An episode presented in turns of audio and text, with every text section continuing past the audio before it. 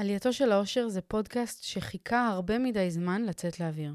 זה איזשהו רעיון שנולד לפני uh, כמה חודשים טובים, והסיבה היחידה שהוא לא יצא עדיין זה פרפקציוניזם, ממש כפשוטו. כל מיני, אני מחכה שזה יהיה הפרק המושלם, שאני אגיד את הדבר המושלם, שיהיה לי את, המר... את המרואיין המושלם.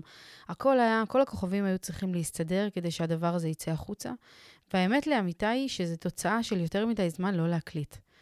כי אחד מהכוחות הגדולים ביותר שיש לנו במהלך יצירה זה אמ, התנועה. כמה שאני אקליט יותר ואשחרר יותר ואפסיק להתעסק בזה, ככה השטף שלי יהיה טוב יותר. אבל לא רק זה, גם הביטחון שלי יהיה טוב יותר. אז אני נורא נורא נורא מתרגשת לפתוח את הפרק הראשון של הפודקאסט עלייתו של האושר, ואני עוד יותר מתרגשת לכבוד המרואיין הקסום ביותר שאי פעם יצא לי לראיין. הריאיון הזה עם אמיר אלייב הוא אחד מהראיונות שהכי נהניתי להעביר, ולא רק כי יש לנו היכרות מוקדמת, כי הבן אדם הזה הוא בן אדם מאוד מאוד מיוחד. האנרגיה שאמיר מביא איתו לכורסה שהוא יושב עליה, לחדר שהוא נכנס אליו ולעולם כולו, או אם, אם נדייק, נניח אה, לבמה שהוא עולה עליה, זאת אנרגיה מיוחדת מאין כמותה. יש לו מין אה, עוצמה שקטה כזאת, שבמילים שלנו אנחנו יודעים לקרוא לזה ענווה. הפרק עם אמיר הוא פרק שמביא אה, לשולחן, מביא איזשהו שיח על, על כל החיים האלה של אה, להיות באיזשהו אופן אה, לא בפרונט של הבמה, שיש לזה הרבה אנלוגיות בעולם שלנו, אבל בתור מוזיקאי שאתה מביא איזה משהו מאוד ייחודי, יש לך כלי מאוד ייחודי, אי אפשר לדמיין את הבמה בלעדיך. אמיר הופיע עם כמה מהאומנים הגדולים ביותר בארץ ועמד על הבמות הגדולות ביותר בארץ וגם בעולם. ואחד מהדברים שהכי עניינו אותי לדעת זה על התחושה הזאת שוואלה, יש לי דבר ייחודי וחזק מאוד לתת לעולם הזה. הכלי שלי מיוחד, האומנות שלי היא מיוחדת, אני באמת מביא משהו שאין אותו, ועדיין אני לא זוכה לכל התהילה ולכל הכפיים שמספרי אחד מקבלים. הזמרים שנמצאים בפרונט של הבמה, בקדמת הבמה. איך מתמודדים עם זה? איך מתמודדים עם החיים של אומן? איפה העניין של שליחות פוגש אותו? כמה זמן לקח לו עד שהוא הבין שמה שהוא עושה, אה, זה לא שהוא בחר במוזיקה, אלא המוזיקה בחרה בו. פרק מספר אחת, בין ענווה לגאווה, מארחת את אמיר אלייב. פתיח, ואנחנו מתחילים.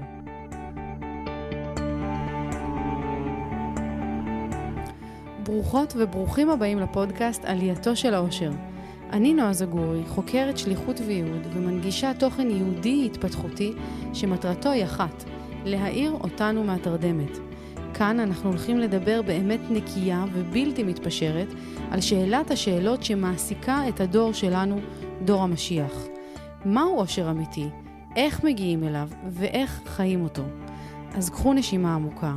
אנחנו מתחילים.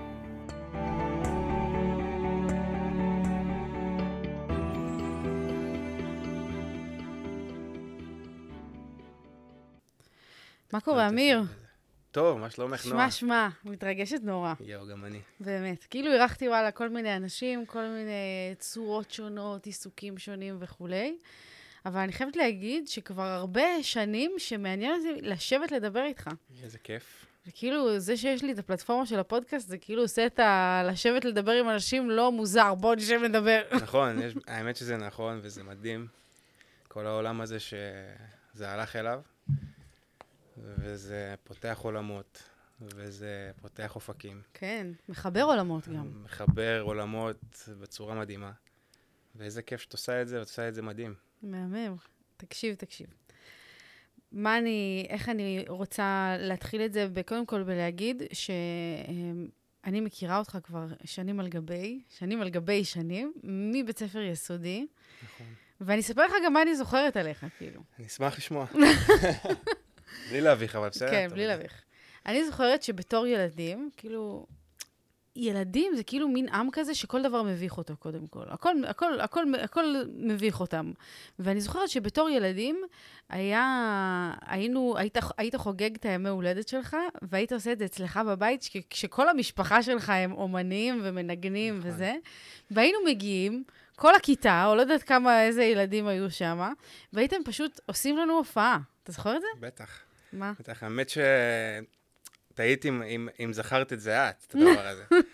כן, כי זה ממש חקוק לי בראש. לדעתי זה היה כיתה ו'. הולדת שבאמת חקוקה לי בראש, זה כן. היה כיתה ו'. וזה כאילו היה... אנשים מאוד מאוד uh, שאהבתי, הגיעו הזה, כאילו, זה באמת היה בלתי נשכח מבחינתי.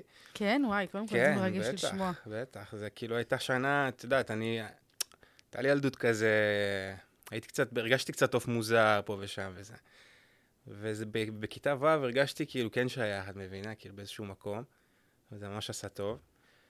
וכן, המשפחה שלי זה משפחה מיוחדת. שלא משנה מי מגיע, זה כאילו, זה מגיע אוכל והופעה ביחד. כאילו, זה... כאילו, כל אורח שמגיע, הוא חוטף אותה לפנים. לפנים. ממש. כן, כן, כן, ממש. מעניין אותי לדעת באמת בתור ילד, כי אתה יודע, אנחנו נפגשים עכשיו אחרי עשור, עשרות שנים שלא ישבנו נכון. ובאמת אה, דיברנו או משהו כזה, קטע. וכאילו זה כמו, כמו להשלים איזו תמונה שאתה זוכר אותה מגיל נורא צעיר. מעניין אותי לדעת היום בתור אנשים בוגרים, איך זה לגדול לתוך משפחה, שקודם כל היא מוזיקאית בהגדרה, כולם, נכון? נכון. כולם עוסקים במוזיקה. נכון.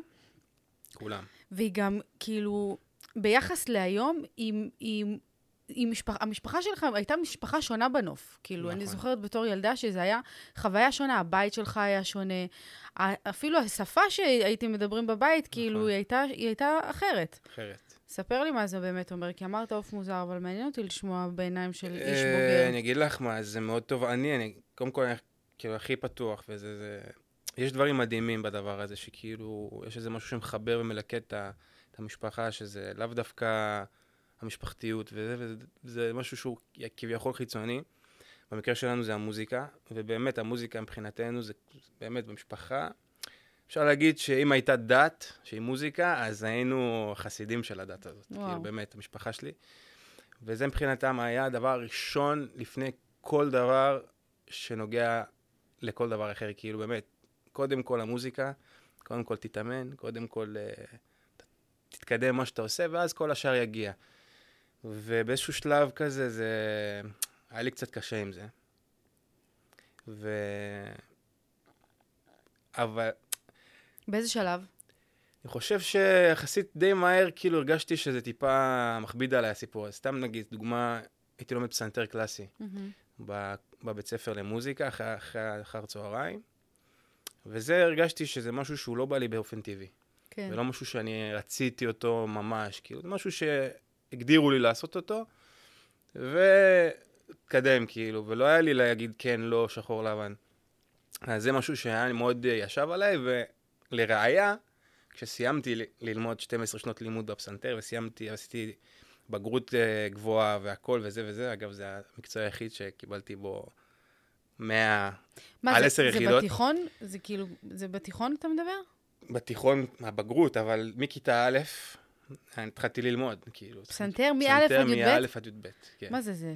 זה מטורף. קונצרטים, זה, זה, זה מלא חומר בראש, זה מטורף. וואו. באמת מטורף. וברגע שסיימתי עם הדבר הזה, מבחינתי הפסנתר נמחק לי מהמוח. כאילו. כל מה, שלי, כל מה שניגנתי וכל החומר שהיה לי בראש, פשוט נמחק ב, בשנייה. כאילו, ברמה שהיום אתה יושב על פסנתר ומה? אני לא מצליח לנגן יצירה די. אחת שלמה. די, יצירה אחת שלמה אני לא מצליח לנגן. איזה קטע. מטורף, כן, מטורף. את יודעת, אחרי כמה שנים שלא נגעתי בכלל, אז כן קניתי בסוף פסנתר אליי, כי כן התגעגעתי באיזשהו מקום, וכן אני יושב ומנגן ומלחין על, על הפסנתר בבית שלי. אבל עדיין, זה, יש לי איזה מחסום לכלי הזה, אני חושב שבגלל הדבר הזה, שבילדות כאילו, זה כזה היה טיפה כזה בכפייה כביכול. כאילו, אם תגיד לי עכשיו שאתה היית ילד מרדן, אני לא אאמין בחיים. שמע, הכיפה שלי על הראש אומרת הכל, תאמיני לי. מה? מה, מה היא אומרת? אני לא מבינה ב... אני בא ממשפחה שהיא לא דתית, בכלל. לא? כאילו, בכלל, בכלל. מה אתה אומר? למה אני הייתי... למה חשבתי כי שכן? בוכרים ו- ומסורת, זה, יש, ב- יש, יש הרבה מסורת בבית. כן. אבל דת, כדת, כהלכות ו- ודברים שעושים, ממש לא. אז מה? ברמה כזאת שברגע שהתחלתי טיפה להתחזק, אז uh, היה לי מלא בלאגן בבית. באיזה גיל התחלת להתחזק? 16, 17. וואלה, כאילו תיכון. כן, שם זה התחיל, שם זה התחיל כזה, וזה התגבר בגיל 18 כזה, זה 17-18, זה קיבל יותר, אה, כאילו, דחפתי את זה טיפה קדימה, וזה, וזה יצר המון המון בלאגן בבית. ממש ברמה של אה, ריבים, פיצוצים. היית לוקח את זה למקום של תעשו גם, או רק אני עם ממש עצמי? לא, ממש לא. בחיים לא הייתי, כאילו, היה לי חשוב שדברים, uh, בהתחלה, את יודעת, אנשים שהם כאילו חוזרים בתשובה, היה לי שכח שהוא כזה, שהוא חוזר נכון. בתשובה, נכון? אנשים שהם חוזרים בתשובה בהתחלה, אז הם כאילו מאוד, יש להם אורות כאלה, הרבה, אורות גבוהים, הם קוראים לזה. והם מאוד רוצים שכל מי שמסביבם ירגיש את מה שהם מרגישים. מהמם. אז היה לי טיפה את הדבר הזה, אבל בחיים לא, לא אמרתי, אתם תהיו ככה, אם לא, אני כאילו הולך. הולך. דו בחיים לא, כאילו, המשפחה שלי באמת הדבר הכי חשוב לי בעולם. והיו עניינים, כי בתקופה הזאת אה, המשפחה הוציאה אלבום שמאוד הצליח בעולם, והיו מלא טורים אה, בפסטיבלים בעולם, והרבה מההופעות שם היו בשבת. ו- וזו בדיוק הייתה תקופה שכבר התחלתי להחליט שלא בא לי לעבוד בשבת, בא לי את השבת שלי כאילו לעצמי, ו- והם לא קיבלו את זה. ברמה של אם אתה לא זה, אם אתה לא, אם אתה כאילו, נוטש? אם אתה מפסיק לעבוד איתנו, להופיע בשבת, נגמר הקריירה שלך, כאילו, גם משפחתית שמבחינתנו, וגם אתה לא, וואו. אין לך מה לעשות במקצוע, בתחום. וואו. כזה זה היה. וזה דווקא הביא לי הרבה יותר drive להמשיך עם שלי, בשלי, את מבינה? כאילו, בא- והמשכת בשלך לבד? בטח. ורגע, בטח. ורגע, רגע. באותו, באותו שלב אתה פשוט עזבת את הקבוצה ובנית לעצמך לא, מסלול משלך? לא עזבתי, לא עזבתי. אז תשמעי, זה היה כל כך מסובך ל- ל- לפרט ו- ולהסביר מה היה שם, אבל היה שם באמת בלאגן. כאילו בבית, בלאגן, ו... לא יודעת אם את יודעת, אבל סבא שלי, מהמם. הוא כאילו ראש המשפחה, הוא באמת מדנטב את כל הסיפור, מה קורה, איך קורה, מי מנגן על מה ו- וכל הדבר הזה.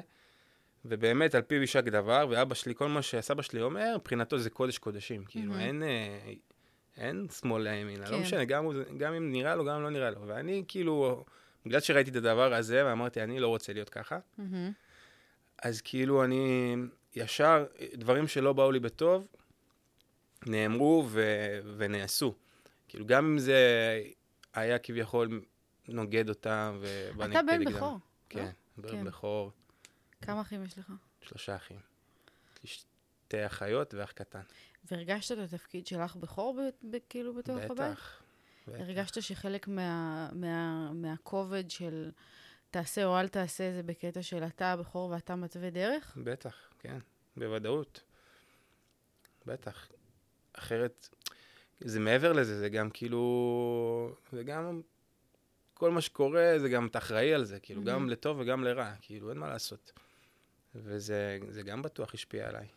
מעניין אותי לדעת, אני היום, בהגדרה, אני חוקרת את כל השאלה הזאת של שליחות וייעוד. זה אחד הדברים שממש מגיל אפס דפקו לי במוח.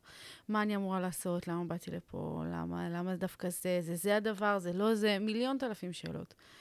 וכחלק מה, מהמסע הזה של החקר, אז התחלתי באמת להביא אנשים ש... שנראה ומרגיש שהם חיים בשליחות שלהם. עכשיו, זה גם איזושהי, זה איזשהו עניין, כי אחד מהדברים שאני הבנתי תוך כדי החקר הזה, ששליחות זה לא דבר אחד, זה לא מקצוע. נכון. שליח, כאילו, אני בהגדרה רואה את זה כצינורות של, שליחו, של שליחות, ואחד מהצינורות הוא, ה, הוא, ה, הוא המקצוע שלנו. הוא המקום שבו אנחנו באמת מבססים איזושהי מומחיות ומוציאים אותה החוצה ומשנים את העולם דרכה. מעניין אותי לשאול אותך באופן ספציפי עכשיו, על באמת, בתור ילד, אם הרגשת את מה שאתה עושה היום. כאילו, אם המוזיקה בערה בך, או שהיא משהו שכאילו זרקו עליך וקיבלת. אני חושב ש... שזה גם וגם באיזשהו מקום. כי אם אני אסתכל על זה אפילו יותר עמוק, אני מהמם. חושב שלא הייתי נולד למשפחה כזאת, אם זה לא הייתה השליחות שלי. באמת, כאילו, אני מאמין בזה מאוד. והרבה דברים מהילדות שלי, אני כאילו לא זוכר אותם ב... באופן uh, חד, אבל uh, יש הרבה תיעודים. כאילו, הרבה, הרבה צילומים של המשפחה שלי שהייתה מצלמת עם מצלמת, uh, של, מצלמת של פעם כזה, בונגילה כזאת- גדולה. ואני מסתכל פה ושם, לפעמים אני כזה מציץ לראות מה מימו, ואני קולט שוואלה, זה זרם לי בדם מגיל כן. אפס, ברמה כאילו של, אני לא מאמין למה שאני רואה. ולאט לאט עם הגיל שאני גודל, שאני גדל, פתאום גיל חמש, שש, עשר, שתים עשרה, אני קולט, אני קולט כמה אני אוהב את הדבר הזה. למרות כל הקשיים שעברתי, ולמרות uh, כביכול שהכריחו אותי ללכת ללמוד וזה, זה בדם שלי, וזה לא יכלתי לברוח מזה. כאילו, לא, לא יודע מה הייתי עושה אם, לא, אם, אם זה לא היה מה שמכוונים אותי אליו.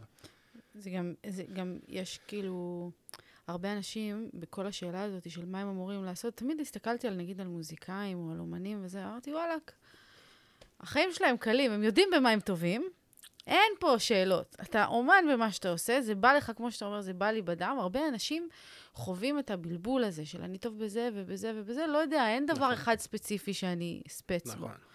זה לא, זה של, כאילו... זה אגב, של... יש את זה גם אצל מוזיקאים.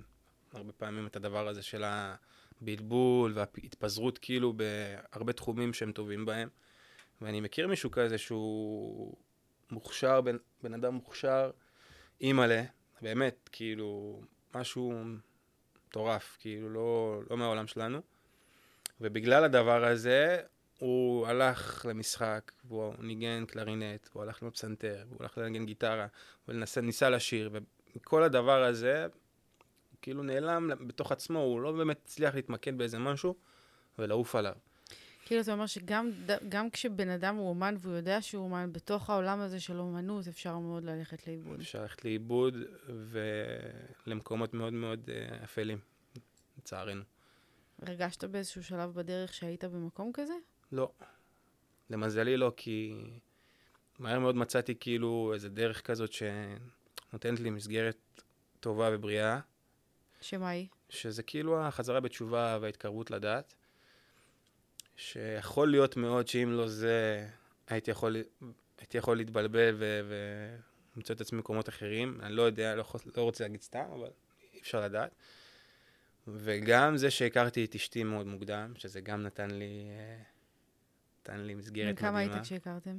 17, יואו. כן. והיא הייתה דתייה גם? היא גם חזרה בתשובה באותה, באותו, באותה תקופה. ממש Mm. כאילו... היא הייתה הרבה יותר דתייה ממני כשהכרנו. הרבה הרבה יותר דתייה. קיצונית אפילו, וואלה. כן. היא כזה החליטה בקאט כזה, ל- ל- ל- ממש בקאט לסיים קשרים עם כל הבנים שהכירה, לעבור בית ספר, להחליף את כל החזות שלה, ולהיות אה, נינג'ה בעניין. וזה עזר לך להישאב לבפנים? לא יודע אם זה עזר, זה כאילו... זה מאוד סקרן אותי, הדבר הזה. והקשר שלנו גם עבר תהפוכות, ו- ומלא מלא כזה up down בגלל, בגלל הדת מבחינתה, שזה כאילו היה לה מלא קונפליקטים עם עצמה על הדבר הזה. איך באמת מתיישב ה... העניין של, כאילו, תמיד זה מעניין, היום בתור, אה, כאילו, יש איזו הפרדה כזאת של בין חילונים לדתיים, ובמיוחד במוזיקה, שאתה תמיד יודע שיש אומן שהוא דתי, ישי ריבו, חנן בן ארי, כאילו אתה מתחבר אליו, אבל אתה מבין גם שיש אה, יש איזה פער שלא תמיד אנחנו יכולים לגשר עליו ברמת ה... ברמת, ה, ברמת המסרים. כאילו, אנשים שהם חילונים והם שומעים את ישי ריבו, נניח שישי ריבו שר, פעם שמעתי איזה ראיון שלו, שהוא אומר שכל השירים שלו נכתבו על הקדוש ברוך הוא. שום נכון. דבר לא על נשים, או על החיים, או על... נכון. כאילו, הכל ממש לשם. כן. וכאילו ברמת המסרים שמועברים שם, זה מסרים שבן אדם שהוא חילוני, המון פעמים יכולה להיות לו איזו רתיעה לדבר הזה. כאילו, מה, אם אני שומע ישר ריבו, מה זה אומר? מה, אני עכשיו מתחזק? מה אני עכשיו, כאילו, יש שם כן, זה, מע- הקונפליקט זה. מעורר, אה, מעורר שאלות, אבל אני חושב ש...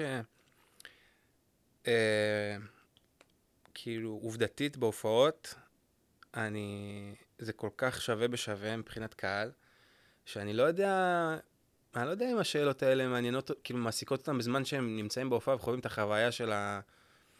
של הזמר, של המוזיקה, כאילו הם באים כי הם אוהבים. הם לא... אחרת הם לא היו באים, כאילו, נכון. הוא לא היה ממלא אולמות ו- ו- ואמפים וארנות, אם הדבר הזה היה מעסיק את הקהל החילוני כביכול. אבל השאלה שאני באה לשאול היא דווקא על הצד ההפוך. דווקא על הצד של, של, של האומנים שהם אה, שומר, שומרי מסורת, דתיים וכאלה של... אין איזושהי אין איזושהי, כאילו, איזשהו פער בין זה שאני עומד על במה, ואני... מול, מול הרבה מאוד מאוד אנשים, ובאיזשהו מקום גם זה מייצר לנו, כאילו תמיד יש את הדיסוננס הזה בין ענווה, בין להיות אה, ענב, לבין לעומת לעמוד עכשיו על במה ולקבל מחיאות כפיים ממיליוני אנשים, וליפול בתוך אור הזרקורים הזה, ולהיות כן, בטלוויזיה, ולהיות כן. ברדיו, ולהיות בכל מקום. תשמעי, אנשים הרבה פעמים טועים בהגדרה מה זה ענווה. ענווה זה לא ביטול עצמי גמור, כאילו, זה הפוך. אנשים שהם קוראים לעצמם ענבים והם כאילו מבטלים את עצמם ו- ו- וכאילו לא, לא מקבלים שום פידבק, לא, לא רוצים שום דבר, לא, אני זה לא אני, זה לא אני. הפוך, זה דבר פסול, כאילו, מבחינת, מבחינה יהודית, כאילו, זה ממש דבר פסול. ענווה זה מישהו שמכיר ב, בחוזקות שלו, מבין אותם, מקבל אותם, ופשוט מבין שזה מתנות שהוא קיבל. זה ענווה, זה לא עכשיו אה, בן אדם שכאילו אומרים לו, אתה, אתה מלך, אתה תותח, אתה... מוחאים לך כפיים, ו- ולא, לא, לא, זה לא שלי, זה צביעות מבחינתי. וזה גם, וזה גם מה שהתורה אומרת, כאילו, אני חושב שיש פה המון המון עבודה עצמית של האומן, כאילו, ל... ל, ל את יודעת, לא לעוף גם ליותר מדי uh, גבוה מעבר ל, לנורמה. זו עבודה קשה, ש... זהו, כי כאילו, זה באמת, אני חושבת שזה הגבול הזה בין, בין ענווה לגאווה. נכון. בין זה שאני מבין שזאת המתנה שלי, וזה מה שבאתי לעשות, וזאת השליחות שלי, ואני משמח אנשים, ואני ממלא בדיוק, אנשים וכולי. בדיוק, בדיוק, בדיוק. ברגע שיש את הממד של השליחות, אז אני חושב שהכל מתגמד, באמת, כאילו, אנחנו מרגישים את זה, במיוחד טסים המון אה, לחו"ל, ארה"ב וכאלה. לקהילות, ואני חושב שהלהקה בנויה ממוזיקאים שהם עם משפחות, עם ילדים, עם נשים שהם, שאנחנו משאירים בבית. אני חושב שאם לא היה את המימד של השליחות בדבר הזה, לא היינו טסים כל כך הרבה. מתי הרגשת שמדובר בשליחות ולא סתם בתחביב? אה, מתי בכלל הבנת את ההגדרה של שליחות? אני עדיין מברר אותה. אני עדיין כאילו מנס, לומד את הדבר הזה, מנסה לדייק את עצמי בדבר, אבל אני חושב שזה ממש התחזק אצלי כשהתחלתי לעבוד עם ישי. וואלה. ממש, כן. שמה, מה ראית שם? ראיתי איזה משהו נקי ו... וטהור, ולא מתיימר, אה, כאילו, ודאי שרוצים להצליח ולהרוויח מזה כסף וזה, אבל יש פה עוד איזה מימד שכאילו מעבר לדבר הזה של חיבור, של uh, לשמח אנשים, של לראות מה המוזיקה שלך גורמת לבן אדם לעבור מכל, בכל מיני בחינות, גם בריאות, אנשים שיש להם בעיות בריאותיות, כמה זה משמח אותם וכמה זה מחזק אותם, ואנשים שעוברים משברים בחיים ונפשיים ודברים, וזה, זה, ברגע שרואים את, ה, את השינויים שאנשים עוברים בזכות הדבר הזה, אז קולטים כמה ספר לי על משהו אחד שאתה לא יכול לשכוח, על שינוי שיצרתם באמצעות המוזיקה, שכאילו נחרט לך בלב. משהו דווקא שלא מזמן, ש, שפגשתי לא מזמן בדבר הזה. אה, חזרנו מאיזה טור ב, בארצות הברית, אם אני לא טועה, וממש בשדה, בדרך, ל, בדרך יציאה מהשדה, פגשנו איזה זוג אה, אמריקאים חמוד, ש... אמר, זיהה את ישי וזה, והתחיל לדבר איתנו, ואמר לנו, שתדעו, שעשינו עלייה לפני איזה כמה חודשים, בזכות איזו הופעה, בהופעה הזאת והזאת שהייתי בה, ובאמת, דיברתם על הנקודה הזאת, והגענו להחלטה ועשינו את הדבר הזה. די. כן. כן. וואו, זה באמת מרגש. זה מדהים, זה מדהים, ויש כל כך הרבה כאלה שאנחנו לא מודעים אליהם. ואנשים שבאמת, כאילו, יוצא לנו לפעמים ללכת לבקר חולים ולשמח אותם, לנגן להם. וקולטים בחוש, בריל טיים, כמה הדבר הזה נותן להם חיות. באמת, כאילו, דברים מטורפים, מדהימים. כוחה של המוזיקה כן. הוא מטורף. מטורף. אני זוכרת ש... שיצאתי פעם מהופעה של חנן בן ארי, ויש משהו בהופעות של חנן, כאילו יש שם מין, מין אנרגיית החיים משהו מטורף, כאילו שהוא באיזשהו אופן, הוא מביא שמחה בצורה כל כך אה, נקייה. אני לא מכירה שמחה כזאת בהופעות של אה, אנשים שהייתי. כן, כן. ו, ואני זוכרת שהעסיקה אותי במשך הרבה זמן המחשבה, תמיד כאילו עניין אותי לעבוד עם אומנים. ואף פעם לא ידעתי לשים את האצבע ולהגיד, למה? למה אומנים? למה אומנים ולא מישהו אחר שמאוד מצליח במה שהוא עושה? ואני זוכרת שממש אחרי ההופעה, כאילו פתאום נפל לי האסימון, שיש משהו באומן שהוא מדבר את השליחות שלו על במה, ומאלץ את עצמו לא להתבייש ולא להסתיר אותה, וכמה שהוא יותר כנה, ככה אתה בתור קהל יותר מועצם. נכון. אתה יותר מקבל השראה לקום וללכת ולהגשים את השליחות שלך גם בעצמך. לגמרי. לגמרי, אני חושב שהאמת בסוף היא מדברת והיא, והיא נוגעת והיא חודרת. כאילו, יש הרבה אומנים שהם עושים את ה... שהם מוכשרים במה שהם עושים, אבל זה נגמר, זה, זה מתחיל ונגמר בזמר טוב, או שיר יפה. או בידור. או בידור, בדיוק, שזה כאילו סוג של בידור בסופו של דבר. אבל יש את האומנים האלה שבסופו של דבר משאירים בך משהו שאתה יוצא אחריו, אחרי ההופעה, וזה הולך איתך. וזה מבחינתי, ה... זה מבחינתי ה... האידיאל. זה מוביל אותי לעוד שאלה שבאמת מאוד מעניינת אותי ותמיד עניינה אותי, על העניין של קדמת הבמה ומאחורי, ומאחורי כאילו הפרונט, שיש תמיד את הזמר, שהוא זה שמקבל את התהילה ואת הכפיים ואת ה... כל הדבר הזה, ותכלס, בלי כל הבק שלו, שום דבר באמת לא יכול להתקיים. לגמרי. וזה מעניין לדעת כאילו על המקום הזה של, אה, של, של, של נגן, של מישהו שעומד מאחורי הזמר ועושה לו את כל מה שהוא צריך, האם יש את המקומות האלה שבהם אתה אומר, בפנים, גם, גם אם לא מודים בזה, של, רגע, אבל למה כל התהילה הולכת לשם ולא מחולקת שווה בשווה? זו שאלה מורכבת, באמת שאלה מורכבת, אבל אני חושב שהאנשים שהם בחרו להיות uh, מוזיקאים ו... לאו דווקא להיות בפרונט, זה בחירה מאוד מאוד מושכלת. אני, ככה אני חושב, של uh, לבוא ולתת, uh, כאילו לדעת ללוות זמר, זה, זה, זה לא פחות מלבוא ולהיות בפרונט מבחינתי, ברמת האינטליגנציה שהבן אדם צריך להיות בה. כאילו, הרבה פעמים אנשים יכולים uh, לפרש את זה כ...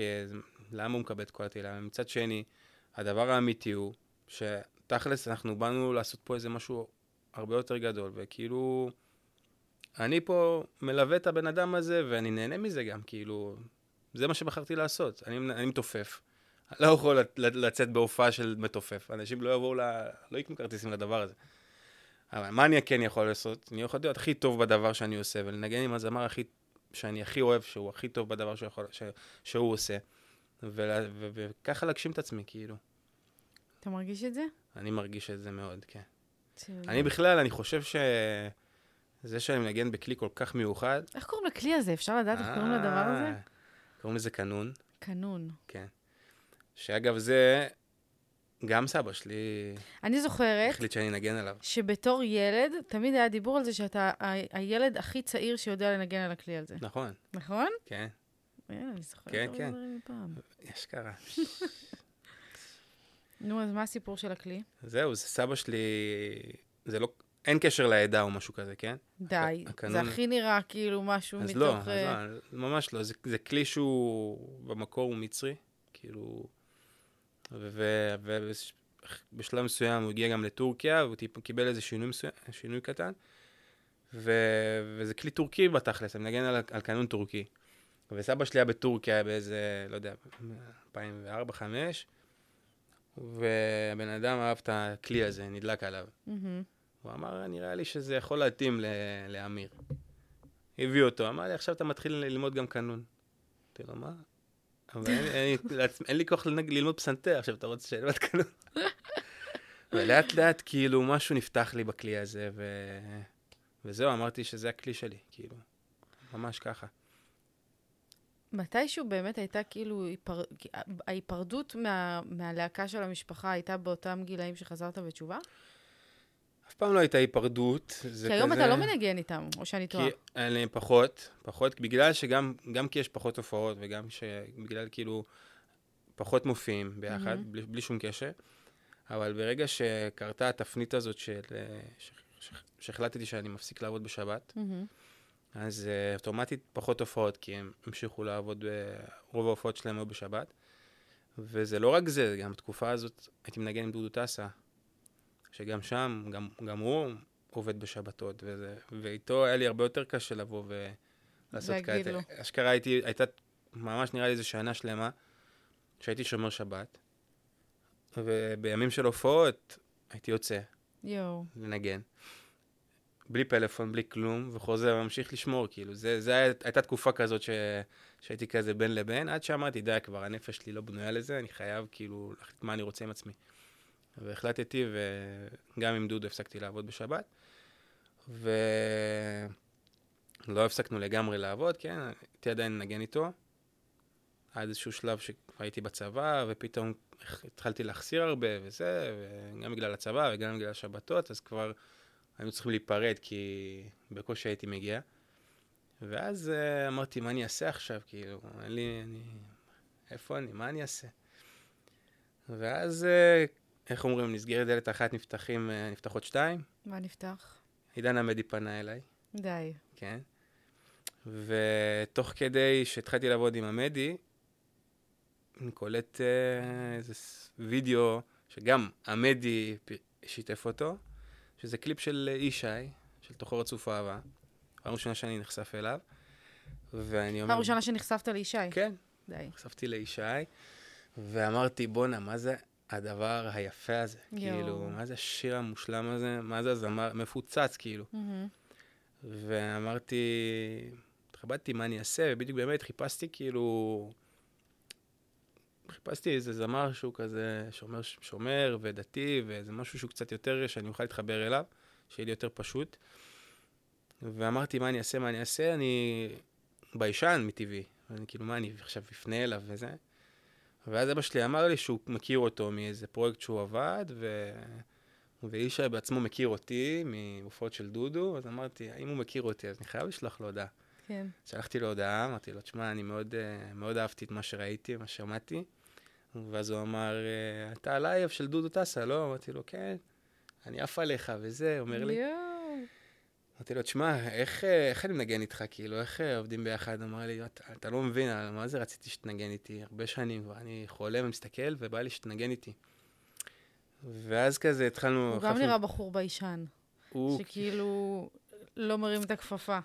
האמת שהוא ביישן, אבל הוא גם אסרטיבי בטירוף, כאילו, יש לו אמביציוזי בקטע מטורף, כאילו, כן? באמת. יש לו איזה מטרה, לא רואה ממטר. כן? כן, אני חושב שזה גם חלק מה... מה שהביא אותו להצלחה כל כך גדולה. מהמם. באמת, כאילו, מה שקשור למקצוע שלו ולאהבה שלו, הוא דוך, אין, אין בושה בדבר הזה.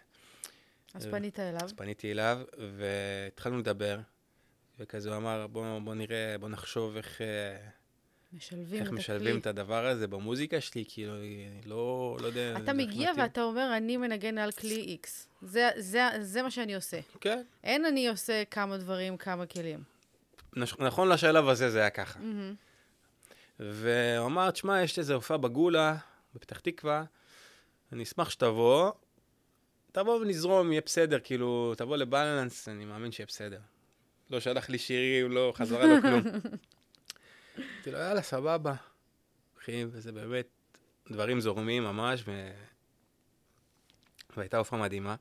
ומרוב שהוא התלהב ממני בהופעה הזאת, הוא לקח, הוא לקח ממש אה, שמיכה כזאת, הסתיר את הכלי, את הקנון, ואז כשהוא הזמין אותי, הוא הזמין אותי כזה, כאילו אני מינימום שלמה ארצי, עשה לי בילדאפ מטורף, אני רוצה להזמין לבמה, נגן מדהים, וזה וזה וזה וזה.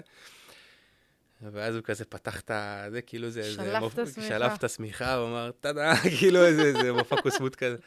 קיצר, זה היה מצחיק. ו... וקטע מטורף, השבוע היינו במדיסון, הופענו ב- בהופעה אתה. יכול לדבר על זה ביותר מי היינו במדיסון, כאילו היית פה כן, בשופרסל, כן, אני לא. לא באמת קולט את הסדר גודל. אז בוא נקלוט ביחד. ספר לי באמת מה קרה שם, כי אני הסתכלתי על זה מהצד והתפוצץ לי המוח לאלפי רסיסים. וואו, וואו, אנחנו לא לא האמנו שזה קורה לנו. הבן אדם פתח fucking מדיסון.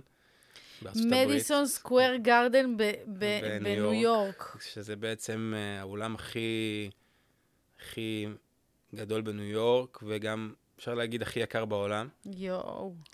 כן, ויש לזה, יש שתי אולמות במקום הזה. יש את האולם מופעים, שהוא כאילו אולם של 5-6 אלף איש, ויש את הארנה, שזה? שזה 15 אלף איש.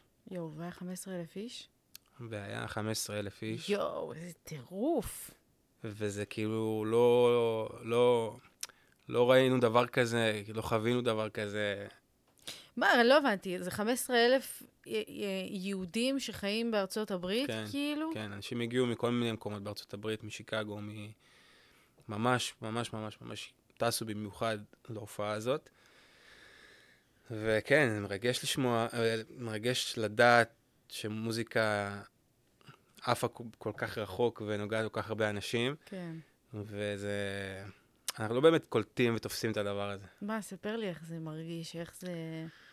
מה באמת קורה, כאילו, אתה, זה, זה הרגע הכי, הכי, כאילו, ביג בקריירה שלך, כן, נכון? כן, וזה גם כנראה הרגע הכי ביג בקריירה של כל שאר האנשים כן, שמקיפים אותך. לגמרי.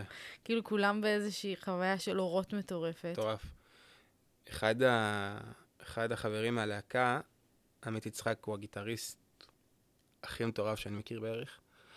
הוא אומר, באמת חזרנו עם, אה, עם תחושה אחרת משם. כאילו, חזרנו, הוא קורא לזה מוחין. מויכין זה כאילו, זה דיבור של אה, ברסלבים.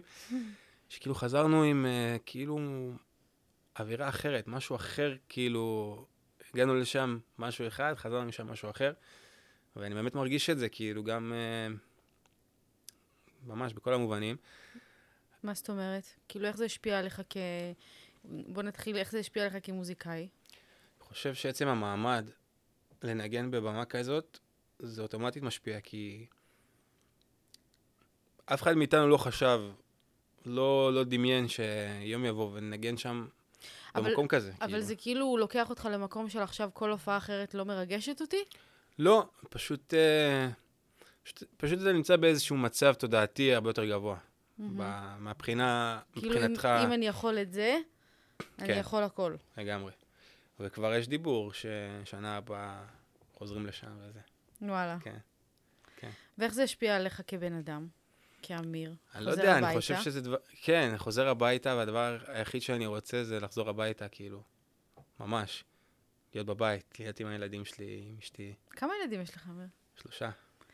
שתי, שתי בנות ובן. הק- הבן הוא קטן. קטן בן שנה ושמונה חודשים. יואו, ברוך השם, איזה דבר. כן. מה זה, איך יכול להיות שאנחנו באותו גיל ויש לך שלושה ילדים ויש לי אחד? אני מרגישה לא בקצב. יש לך אחד, מה, זה, זה גם המון, מה יש לך? זה נכון, זה המון. אני התחלת לעבוד מוקדם. התחלתי. לעבוד מוקדם, לא בזבזתי זמן.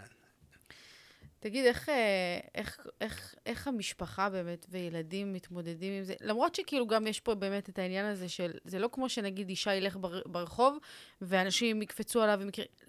רוב האנשים שמגיעים להופעות, אנשים עוצרים אותך ברחוב? לא ברמות, אה, לא ברמה של בן אדם שהוא מוכר ממש, אבל מהמם. זה קורה, זה קורה לפעמים. וכשזה קורה, מה אתה מרגיש? מה אתה חש? זה מרגש אותי, כן, זה משמח אותך? כן, ממש מרגש אותי. כאילו, למה, ש... למה שתזכור את הפנים שלי, כאילו, או משהו כזה, או... ואתה מבין למה? בטח שאני מבין. אז כאילו, כשאתה אומר למה שתזכור את הפנים שלי, זה מתוך מקום כזה של... אה, כאילו, זה, זה מקום כזה של ה... ה... כאילו החוסר הכרה בעצמי כזה, הק- הקטן שנשאר, כי אני עדיין, אני, ב- אני כן בתהליך טוב של, של לקבל לקבל. את עצמי ולהבין להבין מי אני ולהעריך את עצמי. זה כן. תהליך מאתגר?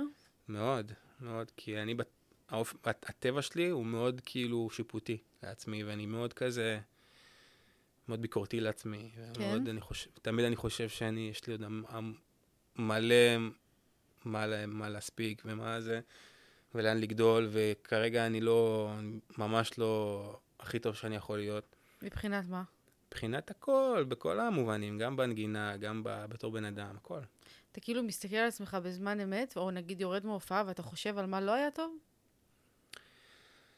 אה, איך זה לא. יכול היה להיות יותר טוב? כן, כן, אבל uh, בריל טיים בהופעות, אני חושב שאני תמיד מנסה להביא את הכי טוב שלי. הרבה פעמים אני גם מבסוט מעצמי, שזה פעם לא היה בכלל, כאילו, פעם הייתי יכול uh, תמיד לחפש את, ה, את, ה, את הטעויות, את הדברים הפחות טובים.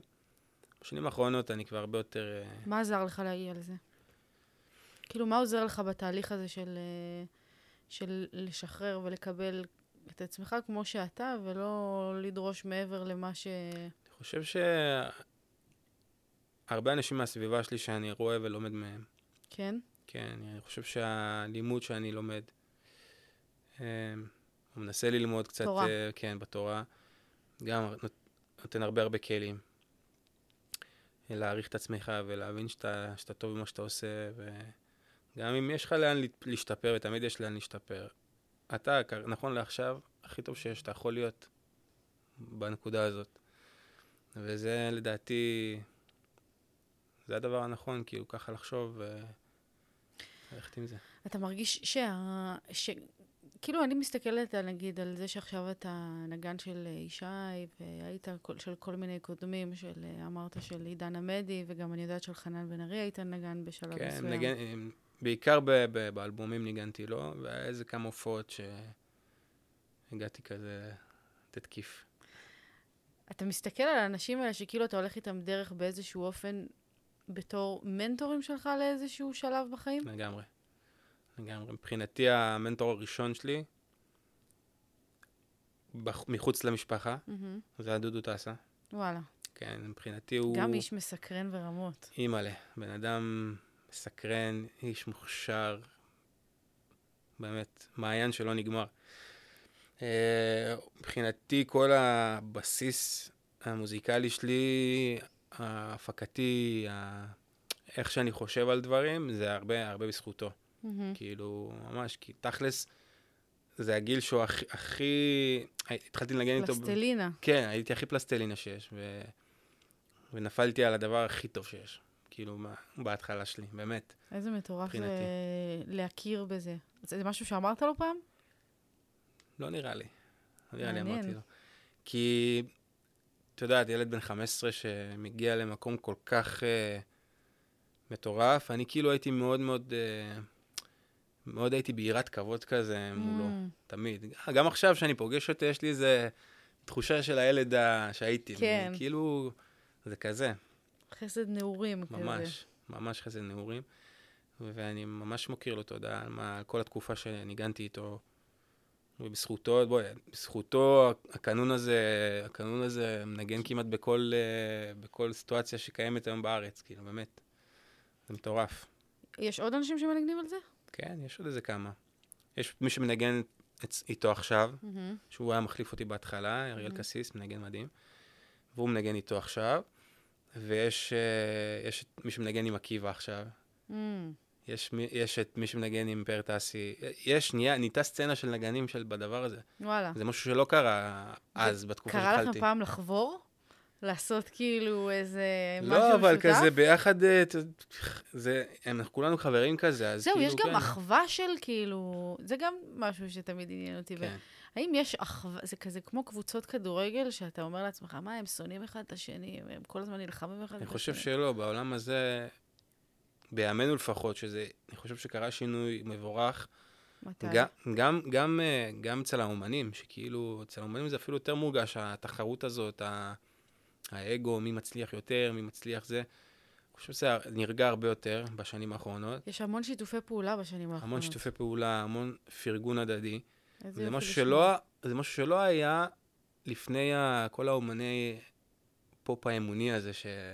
אנשים אוהבים להקטין ולקרוא לזה ככה. אתה חושב שזה כאילו הדבק שמחבר? אני חושב שמשהו משהו שם פופ יפתח. פופ אמוני, דרך אגב, זה חתיכת הגדרה מגניבה. כן, אבל אני לא אוהב אותה. למה? כי זה כאילו, לא יודע, מרגיש לי בקונוטציה שאנשים אומרים פופ אמוני, זה כאילו קצת אה, מרדד את זה טיפה. לא יודע. ככה בתחושה האישית שלי. איך היית מגדיר את זה בעצמך? אני חושב שזה מוזיקה. לא צריך להגדיר יותר מדי. כאילו מוזיקה שבה, שאנשים יכולים להתחבר אליה, יכולים mm-hmm. שלא להתחבר אליה. אבל אני חושב שזו מוזיקה שהיא באה ממקום אמיתי, שבאה לעשות טוב בעולם, זה מה שאני חושב. אתה מרגיש שהמוזיקה, קודם כל אתה כותב, או שרק אתה עושה... אני לא כותב, לצערי, אבל אני כן מלחין. וואלה. וכן, יש אלבום ש... מחכה לצאת, די. אלבום של מה? שלך? שלי. של... מה זה אומר? רגע, סליחה, אני סליחה על הבורות, אבל כאילו... מרק אליהו את מכירה? לא. לא שמעת על האומן מרק אליהו? לא. אה, מרק אליהו, מרק כן, אליהו. כן, כן, ברור. חשבתי ש... אוקיי. אז אה, אפשר, אפשר להגביל את זה אה. לדבר הזה, כאילו. וואו, זה וואו. מוזיקה, וואו, זה וואו הקנון ממש. בפרונט, הקנון זה כאילו הזמר, ויש הרבה, זה ממש מיוחד. ואתה עושה לזה ממש כאילו הפקה של אה, צילום וכזה? זה כזה ב... אה, כן, זאת, ה- זה, זה, זה, ה- זה הכיוון, לעשות לזה קליפים מיוחדים, ולצאת עם זה בקרוב, בעזרת השם. יואו, בעזרת השם. כן. סקרנית ממש לראות את זה. ודרך אגב, גם מסקרן אותי לראות כאילו את ה... כי באמת, אני יושבת פה מולך, ואני גם לא יכולה לנתק את מה שאני זוכרת ממך בתור ילד, והעניין הזה של... אה, של כאילו, של הביישנות באיזשהו אופן, היא משהו ש... היום אני, היום אני רואה את זה כמשהו קסום, זה מין באמת ענווה כזאת של... אה, לא יודעת, משהו נעים כזה, ואז אני תוהה איך זה מתחבר עם עכשיו זה שבאמת אתה הולך לשים את עצמך בפרונט, שיהיה לך אלבום משלך, זה אומר, אני עומד, אותי מצלמים, עליי כל הפוקוס, עליי כל האורות, איך אתה הולך להתמודד עם זה בתור מישהו שעד עכשיו היה מאחורה? אה, אני לא יודע איך אני אתמודד עם זה. זה אני- מעסיק אותך? כן, אני חושב שזה גם קצת גם באיזשהו מקום אה, טיפה מעכב אותי, כאילו ל- ל- לדחוף את הדבר הזה החוצה. חושב- יש מצב, כן. אם זה דוחף אותך, אוקיי, בוא נסתכל על זה ככה. אם כל העניין הפרונטלי דוחף אותך קצת אחורה, מה דוחף אותך קדימה בכל זאת? הרצון אה, להשמיע את, ה, את עצמי. כן. הרצון להשמיע את המוזיקה שלי, הרצון... אה, אני מאמין בזה. שמה? אני מאמין ב... מאמין במה, ש... במה שאני עושה, כאילו, אני באמת מאמין בזה, אני... יש לי ביטחון ב... בכישרון שלי וזה, אבל uh, תמיד יש את החשש הזה שפתאום זה לא יצליח, פתאום איך מעניין אותי יקבלו. כאילו איך מסתכלים, כאילו איך עומדים, בגלל שהרבה יותר קל לעמוד מוזיקה כשיר, כמילים, נכון. כמשהו כזה, הרבה יותר קל כאילו ממש לעמוד את זה, פשוטו כמשמעו. נכון. איך אתה בתור אומן, מה אתה מרגיש על היצירה שלך שהיא מביאה לעולם? כאילו איזה בשורה היא מביאה? אתה, אתה, אתה יוצר את המוזיקה מתוך איזה, איזה אני מאמין? מתוך איזה... אני אגיד לך מה, אני... האלבום הזה קרה באופן אה, כזה של לא עכשיו התחלתי, לא, לא חשבתי על איזה נושא והלחנתי עליו. פשוט הוצאתי את מה, ש, מה שנמצא אצלי בלב, ואחר כך אה, הדבר הזה קיבל אה, כביכול סוג של משמעות, שם. אני חושב שמה שמוזיקה יכולה לגרום לבן אדם, ככה אני רואה את זה, גם בתת מודע שלו, הרבה פעמים שיר, שיר עם מילים יכול, המילים לדעתי יכולות הרבה פעמים להגביל מוזיקה. Mm. ומוזיקה זה משהו הרבה, הרבה יותר מופשט, הרבה יותר, אה, כל אחד יכול לקחת את זה לעולם שלו, לרגשות שלו. ושם כרגע הנפש שלי נמצאת, כאילו, כל הדבר שאני נמצא בו זה, זה, זה מוזיקה שהיא ללא מילים, מהמם. גם כי אני לא, לא יודע, לא, לא כותב. אין לי את הדבר הזה כרגע. יכול להיות שלאט לאט הדבר הזה יתפתח אצלי, אני לא יודע, לא שולל כלום. אבל אני חושב שמוזיקה זה דבר נורא עוצמתי, גם בלי מילים. לגמרי, אני מסכימה איתך. אני מוצאת את עצמי המון פעמים, אה, דווקא כשאני מחפשת לשקוע לתוך משהו, אז אני חייבת שהמוזיקה תהיה בלי מילים. בדיוק. כאילו עוזר לי לצאת למסע. כן, כן. ואיך איך, איך הבית שלך נראה מבחינת מוזיקה? זאת אומרת, ש, כאילו, עם הילדים, והנוכחות של מוזיקה בחיים שלהם, והאם אתה מרגיש שכאילו זה מייצר להם השפעה, או הופך את הילדות שלהם לטובה יותר, או למחוברת יותר? אני מאוד מקווה. אני מאוד מקווה שזה, שזה מה שקורה. תראי, אני כן המשכתי את, ה, את המסורת המשפחתית. כן שמתי את... הכרחת אותם ללכת לחוג? הכרחתי אותם. אבל uh, אני לא... בוא, בוא נאמר שאם אביגיל שלי הגדולה, היא תרגיש שלא בא לה להמשיך, אז היא לא תמשיך. אנחנו לא... אין, לא תהיה בזה כפייה, מבחינתי. Uh, כן, אני לומד פסנתר. כבר וואלה. שנה שלישית. והיא מתחברת לזה? כן, היא אוהבת. כן. יש לה קטעים שפתאום אין לה כוח ולא בא לה, אבל בסדר, זה דברים שהם כאילו, זה קשיים ש... שילד עובר, אבל הוא צולח אותם, גם בן אדם, ש- גם ילד שלומד מתמטיקה לצורך העניין, ואין לו כוח הכין לעשות שיעורים, אבל הוא עושה אותם. אתה יודע, כל העניין הזה של אה, לתרגל כלי, בהרבה מקומות כאילו של חינוך וכזה, אתה, אתה שומע על זה שתשלח את הילד שלך לעשות ספורט, או לנגן בגיטרה, או לעשות איזה משהו. ו, ומעניין אותי כאילו לשאול באמת בתור בן אדם שהיה ילד מוזיקאי, איזה כלים ויכולות אתה מרגיש שעצם היצירת מוזיקה, או הפיתוח של התרגול הזה, יצר לך בחיים בתור מבוגר? במה זה חיזק אותך? אני חושב שזה נתן לי... לא אובחנתי, כן, אבל אני חושב שיש לי הפרעות קשב וואלה. קשוחות.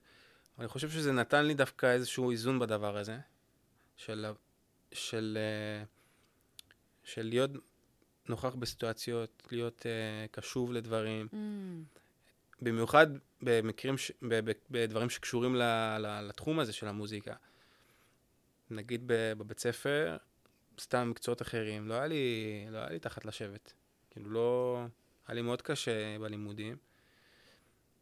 ודווקא במוזיקה זה משהו שכן יכלתי לשבת ולהיות מרוכז בו, ושעות בלי לשים לב. והנה עכשיו סתם בניתי אולפן בבית, ואני מוצא, מוצא את עצמי שם שעות על גבי שעות, ולא שם לב שלא אכלתי, לא שתיתי, אני כאילו...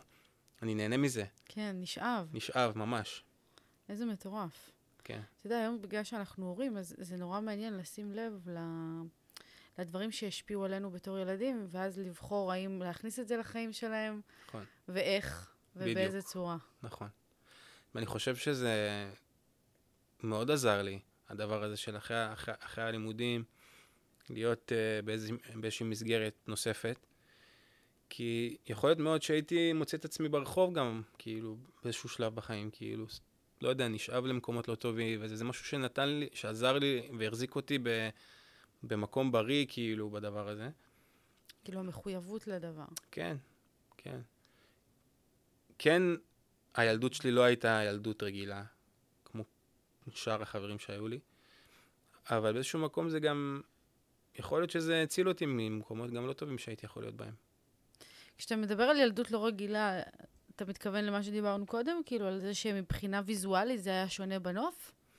גם, וגם זה שאת יודעת, אני הולך ללמוד, הולך לבית ספר בבוקר, אחר הצהריים הולך uh, פעמיים, שלוש בשבוע ללמוד פסנתר, ובערב הוא הולך להופיע.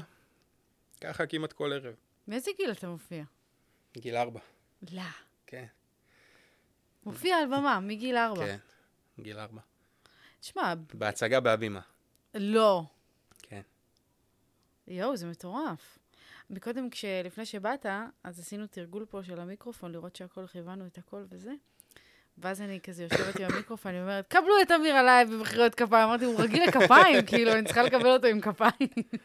כן. מגיל ארבע, לעמוד לשמוע כפיים, ועדיין להישאר במקום, אה, עוד פעם, זה כאילו תמיד חוזר לשם, למקום הצנוע וה... וה...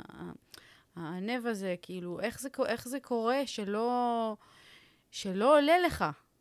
איך שומרים על זה שלא יעלה לך, שלא תסתובב בתוך חברה ותגיד, מה, אתם שחטפתי." קטנים עליי, כאילו. אני חושב שחטפתי... כאילו, מה זה חטפתי? בית אה, בוכרי זה בית שהוא... הוא לא הכי פתוח וחופשי ותגיד את הדעה שלך בכל מצב וזה. כאילו, זה, היו גבולות מאוד ברורים בבית כזה, אז יכול להיות שמשם זה כזה... הסוג של הצניעות הזאת, ה... יכול להיות שזה התחיל משם אפילו. הבאת פה משהו שמעניין אותי נורא. מה? המקום הזה של כאילו באמת אה, בית בוכרי, ואתה לא יכול להגיד כל מה שאתה רוצה. נכון. מתי התחלת להגיד מה שאתה רוצה, ואם בכלל? לא רק בתוך הבית, באופן כללי, כי אם ילד שגודל לתוך בית שבו אתה לא יכול להגיד מה שאתה רוצה, הוא הופך להיות מבוגר שגם בחוץ הוא לא אומר בהכרח נכון. כל מה שהוא רוצה. נכון, זה, זה משהו שאתה מרגיש אותו עד היום? כן, באמת? בטח. איפה זה בא לידי ביטוי, שזה כאילו תופס אותך ואתה אומר, חייב להשתחרר מזה? תופס אותי בהרבה מקומות, אבל כאילו אני, אני נלחם בזה. אני נלחם בזה. כאילו לדבר? לדבר, להשמיע את עצמי, בטח. אבל מצד שני זה גם נתן לי, נתן לי עוד איזה כלי לבחור את מה שאני רוצה להגיד, ולא לראות. לא לראות כאילו מה, שחוש, מה שאני חושב ישר, ו... ו... אה, זה חזק. כן. כאילו לעצור רגע, לחשוב לפני שאני מדבר, ואז לגמרי. לבחור את המילים שלי. כן, זה, זה נראה לי, זה, זה עזר לי בדבר הזה. אתה יודע שהיום, אה, בתוך העשייה שלי, אז אני בוחרת את האנשים שאני עובדת איתם, ושמתי לב שכאילו יש כמה קריטריונים שחשובים לי שיהיו באדם כשאני בוחרת, הולכת לעבוד איתו, ואחד מהקריטריונים הוא, הוא רוחניות. וכשניסיתי להסביר לעצמי מה זה אומר כדי לדעת לזהות את האנשים, אז אמרתי, מה זה אומר רוחניות?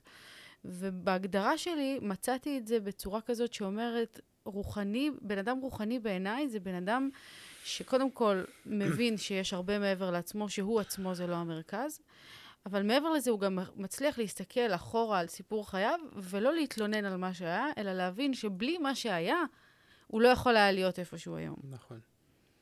וזאת יכולת מדהימה, שאני מרגישה שקודם כל לגמרי יש לך אותה, כאילו היכולת, אתה יודע, זה כאילו נורא קל לעשות את זה, להגיד, הוא דתי, אז הוא רוחני.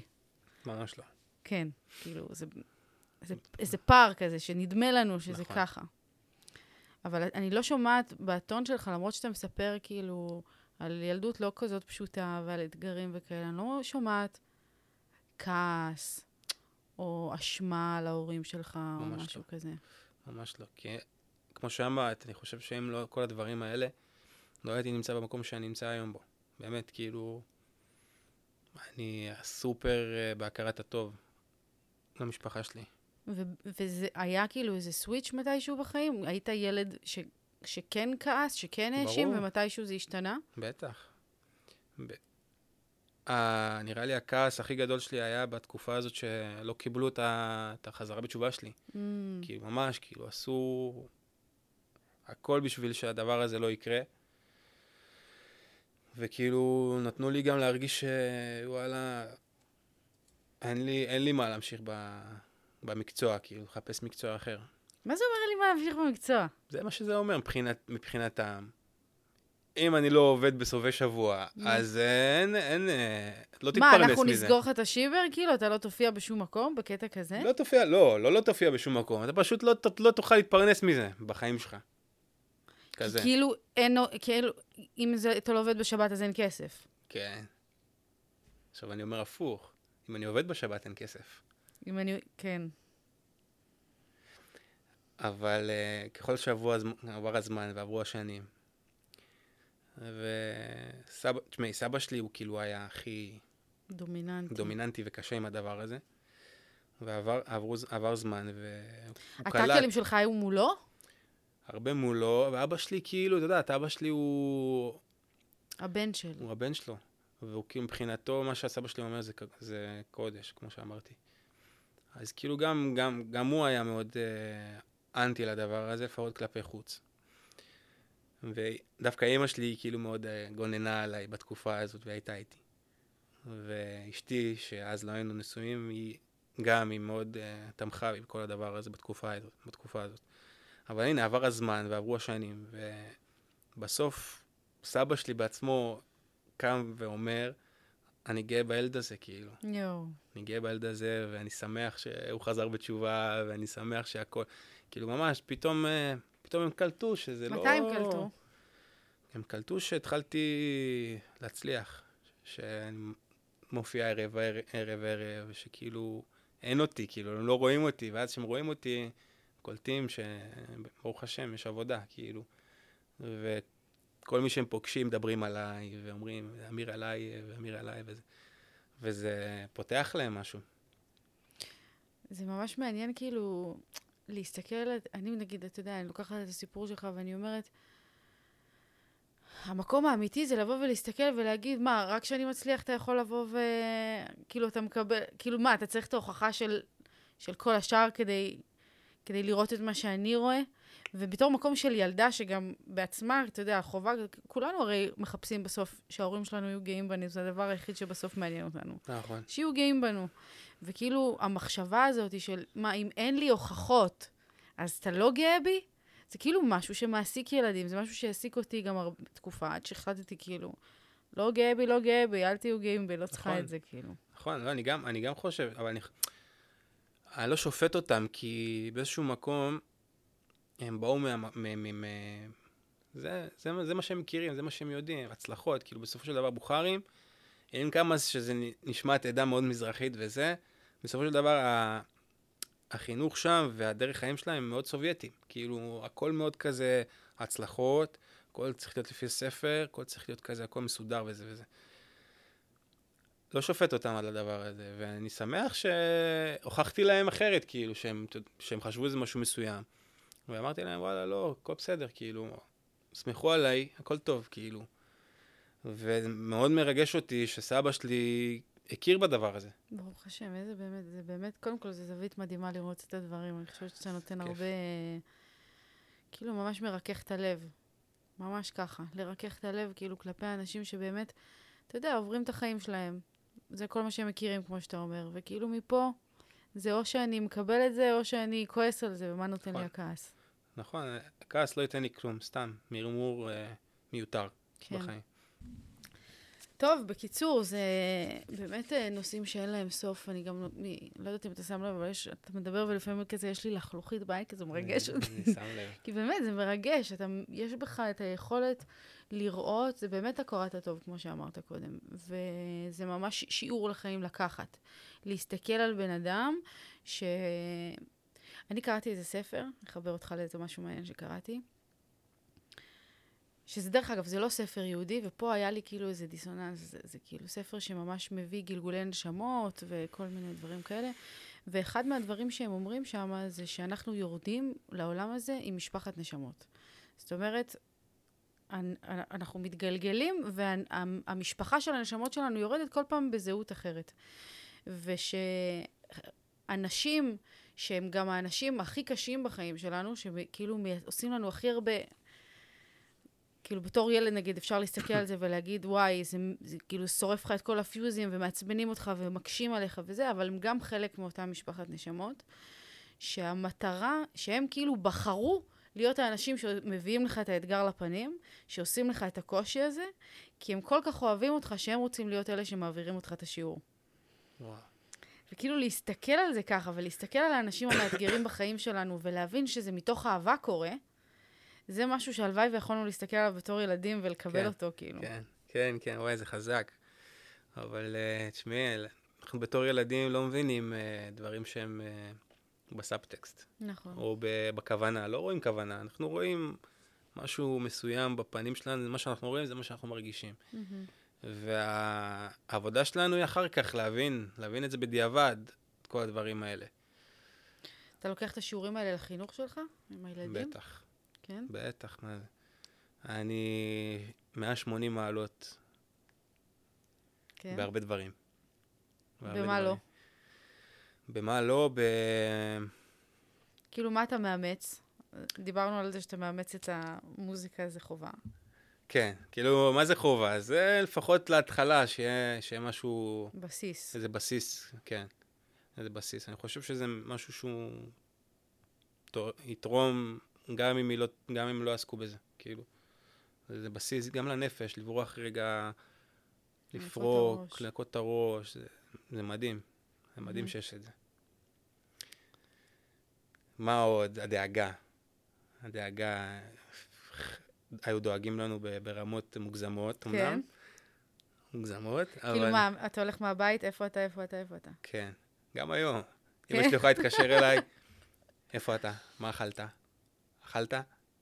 למה אתה לא הולך לישון מוקדם? כל מיני דברים כאלה של יאללה, הכל טוב. כאילו. אני בן 30, אמא. בדיוק. עוד לא, אבל עוד מעט. עוד מעט. תכף. מה התאריך לידה שלך? עשירי למרץ. יואו, אתה יודע שאני זכרתי שאתה ממש קרוב אל התאריך לידה שלי? אשכרה. מתי את? ב-26 לפברואר. ממש זכרתי די. שאנחנו כאילו, כן. 26? כן, למה? אביתר ב-26. הבן שלך? כן. די! הייתי נותנת לך כיף, אבל אי אפשר. יואו, יואו. 26 לפברואר, איזה קטע. תאריך. תאריך יפה. ותראה שכאילו לפני שאמרת, באמת זכרתי שכאילו אנחנו קרובים בתאריך. אתה מזל דגים לך. כן. כן. כן. מטורף. איזה קטע. ממש.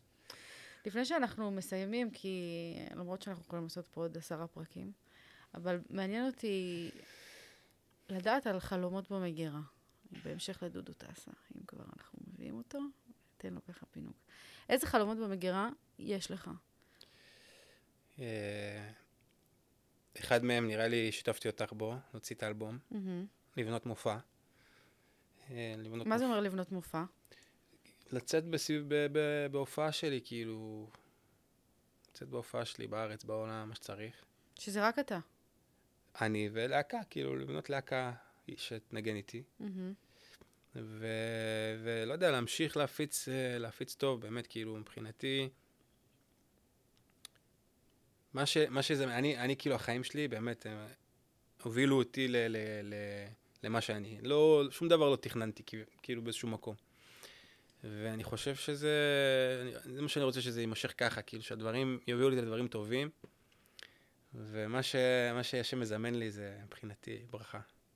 מה, איזה, איזה... אני רוצה להגיד משאבים, אבל אני חושבת שהדבר הנכון יותר להגיד זה ערכים או הוויות. אתה מרגיש שאתה צריך לחזק בחיים שלך כדי להוציא את החלומות האלה באמת ביטחון. ביטחון. לחזק את הביטחון, ואיך מחזקים אותו? לא יודע, תגידי לי את, תעזרי לי. תשמע, יש לי כל מיני טיפים. תביאי לי איזה אחד. לחזק את הביטחון? כן. אני חושבת שאחד הדברים שהכי חיזקו לי את הביטחון לאורך השנים, זה משהו שאתה לא עשית הרבה שנים, וזה פשוט לדבר. אני התחלתי את הפודקאסט הזה מתוך מקום מאוד מאוד נמוך בחיי, שאדם נולד, אני חוויתי דיכאון אחרי לידה, והיה לי מאוד מאוד קשה, והחלטתי, כשהוא היה בן שלושה חודשים, להתחיל פודקאסט. והפודקאסט היה פודקאסט יומי, שבמהלכו פשוט דיברתי. פשוט עשיתי play, ישבתי בהתחלה עם האייפון שלי ואיזה מיקרופון מאולתר כזה. עשיתי play ופשוט דיברתי. ועצם הדיבור העצמי בקול רם, שביהדות זה נקרא גם uh, התבודדות, נכון? נכון. ללכת לדבר עם הקדוש ברוך הוא. אז אני חושבת שזה אחד מהכלים שהכי אה, חיזקו לי את הביטחון, ואני גם יודעת שעושים את זה, שזה עושה ממש חייל אצל אנשים אחרים, כי זה עושה, זה, זה מביא את המחשבות שלך, זה מוציא אותם לאוויר העולם, ופתאום מקבלות תוקף. פתאום אתה שומע את חזק. מה שאתה חושב, אתה מתמודד עם זה, ואתה אומר, לפעמים אתה אומר לעצמך, רגע, זה שטויות הפחד הזה שיש לי בראש. פתאום אני שומע את עצמי מדבר את זה, ובואנה, זה שטויות, בואנה, עמדתי במדיסון סקוויר גרדן, זה מפחיד אותי? לקחתי. לקחתי. אני גם לקחתי מדהים, מלא דברים. מדהים, מדהים. אמיר, תודה ענקית, תודה, היה לי באמת. תענוג צרוף. היה לי מדהים. ממש ממש תודה. יאללה, צ'או. יס.